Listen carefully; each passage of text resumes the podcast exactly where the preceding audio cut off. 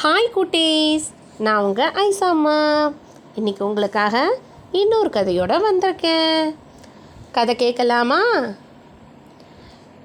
ஒரு ஊரில் ஒரு கணவன் மனைவி இருந்தாங்க. கணவர் பேர் ராஜு மனைவி பேர் மீனு.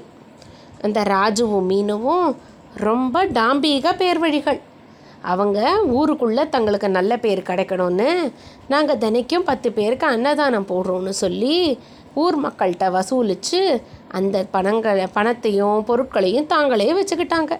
ஊர் மக்கள்கிட்டலாம் போய் சொல்லி ஏமாற்றிட்டாங்க அவங்க வீட்டுக்கு யார் வந்து உணவு கேட்டாலும் ஆகா இன்னைக்கு தான் பத்து பேர் முடிஞ்சு போயிட்டாங்களே உணவு தீந்து போச்சேன்னு சொல்லி அவங்கள ஏமாற்றி அனுப்பி விட்டுடுவாங்க. இதுவே அவங்க பண்ணிகிட்டு இருந்ததுனால மக்களுக்கு தெரியாமல் போயிடுச்சு. மக்கள் எல்லாமும் அவங்க ரொம்ப நல்லவங்கன்னு நம்பிட்டாங்க. அந்த ராஜுவும் மீனுவும் மக்கள்கிட்டேருந்து வாங்கின பொருட்களை வச்சுக்கிட்டு தங்களோட வாழ்வை நல்லா சுகமாக வாழ்ந்துக்கிட்டு இருந்தாங்க. அப்போ ஒரு நாள் பக்கத்து ஊர்லேருந்து சோமுங்கிறவர் இந்த ராஜு வீட்டுக்கு வந்தார். ஐயா எனக்கு கொஞ்சம் உணவு கொடுங்களேன் பசிக்குதுன்னு சொல்லி மதிய வேளையில் வந்து கேட்டார். அதுக்கு உடனே வழக்கம் போல் ராஜு வெளியில் வந்து சொன்னார் ஐயா நாங்கள் மதியம் பத்து பேருக்கு உணவு அழித்து முடிச்சிட்டோமே. உணவு தீர்ந்து போச்சே. நீங்கள் இன்னொரு நாள் வாங்கலை அப்படின்னு சொல்லி சோமுவை திருப்பி அனுப்பிட்டாரு. சோமுவும் வருத்தத்தோட கிளம்பி போயிட்டாரு. ராஜு உடனே உள்ளே போய் பார்த்தியா நான் அவரை திருப்பி அனுப்பிட்டேன்னு பெருமை பேசிக்கிட்டார் மீனு கிட்ட. அடுத்த நாள் விடிய காலையிலேயே பொழுது கூட விடியறதுக்கு முன்னாடி ராஜுவோட வீடு வீட்டு கதவை யாரோ படபட படபடன்னு தட்டினாங்க. ராஜுவும் மீனுவும் என்னவோ ஏதோ நினச்சிக்கிட்டே வந்து கதவை திறந்து பார்த்தாங்க. வெளியில் சோமு நின்றுக்கிட்டு இருந்தார். அவர் உடனே ராஜுவை பார்த்து சொன்னார் ஐயா நான் இன்னைக்கு விரைவிலேயே வந்துட்டேன். அதனால் நீங்கள் சமையலை முடித்தோடனே என்னை எழுப்புங்க.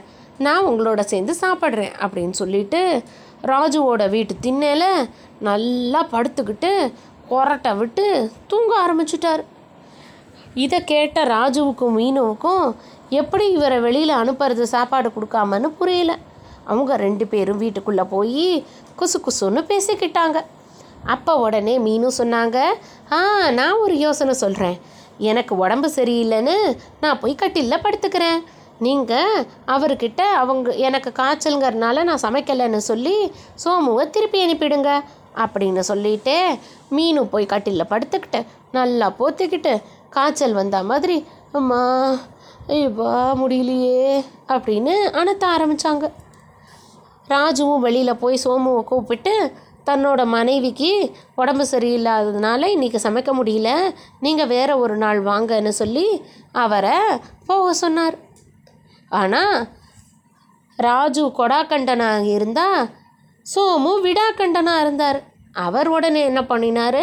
நீங்கள் கவலைப்படாதீங்க நான் பார்த்துக்கிறேன் சமையலை அப்படின்னு சொல்லிக்கிட்டு சமையலறைக்குள்ளே போய் எல்லா சாமானையும் எடுத்து வச்சுக்கிட்டு அரிசி பருப்பு காய்கறி மளிகை சாமான் நெய் எண்ணெய் முந்திரி பருப்பு எல்லாத்தையும் எடுத்து வச்சுக்கிட்டு நல்லா விருந்தாக சமைச்சார்.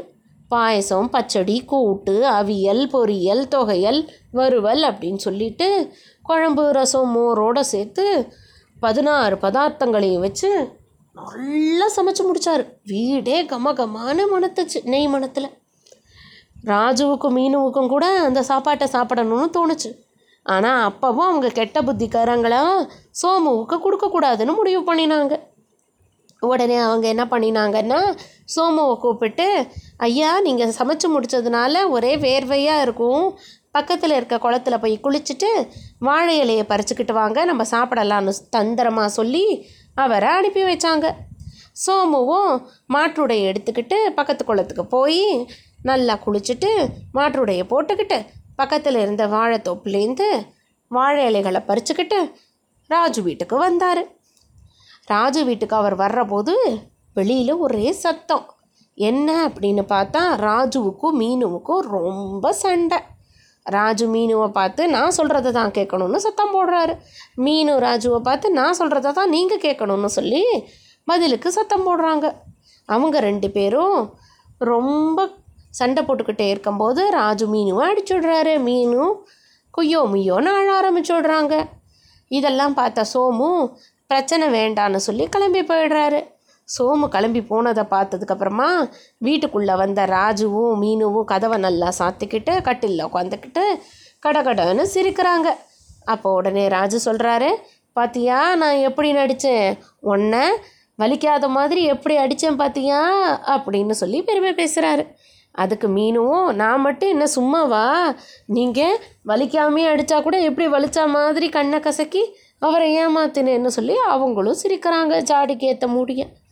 அப்போ என்ன ஆச்சு? திடீர்னு ஒரு குரல் கேட்டுது. நான் மட்டும் என்ன சும்மாவா? எப்படி போகிற மாதிரி போய் பின்வாசல் வழியாக உள்ளே வந்துட்டேன் பார்த்தீங்களா அப்படின்னு சொல்லிக்கிட்டே அங்கே சோமு வந்துடுறாரு. இப்போ ராஜுவுக்கும் மீனுவுக்கும் வேறு வழியே தெரியல. சோமுவை ஏமாற்ற முடியாதுன்னு புரிஞ்சுக்கிட்ட அவங்க ரெண்டு பேரும் சோமு சமைச்சு வச்சுருந்த எல்லாத்தையும் எடுத்து வாழை இலைகளை போட்டு பருமாறி மூணு பேரும் நல்லா வயிறார சாப்பிட்டாங்க. சோமுவும் அப்புறம் ஏப்ப விட்டுட்டு அவங்க ரெண்டு பேர்கிட்டேயும் போயிட்டு வரேன்னு சொல்லிட்டு தன்னோட ஊருக்கு போயிட்டாரு. அப்போ தான் ராஜுவுக்கும் மீனுவுக்கும் தோணுச்சு. நம்ம ஏன் இப்படி கெட்டவங்களாக இருக்கோம்? ஏன் எல்லார்கிட்டேயும் பொருட்களை வாங்கிக்கிட்டு கூட யாருக்கும் அன்னதானம் பண்ணாமல் இருக்கோன்னு அவங்க மனசு மாறி அதிலிருந்து அவங்க வீட்டுக்கு வர்றவங்களுக்கு அன்னதானம் செய்ய ஆரம்பித்தாங்க ராஜு மீனு அவங்களோட சேர்ந்து சோமுவும் வந்து அவங்களுக்கு உதவ ஆரம்பித்தார் எல்லாரும் ரொம்ப சந்தோஷமாக நிம்மதியாக இருந்தாங்க. ஆச்சு.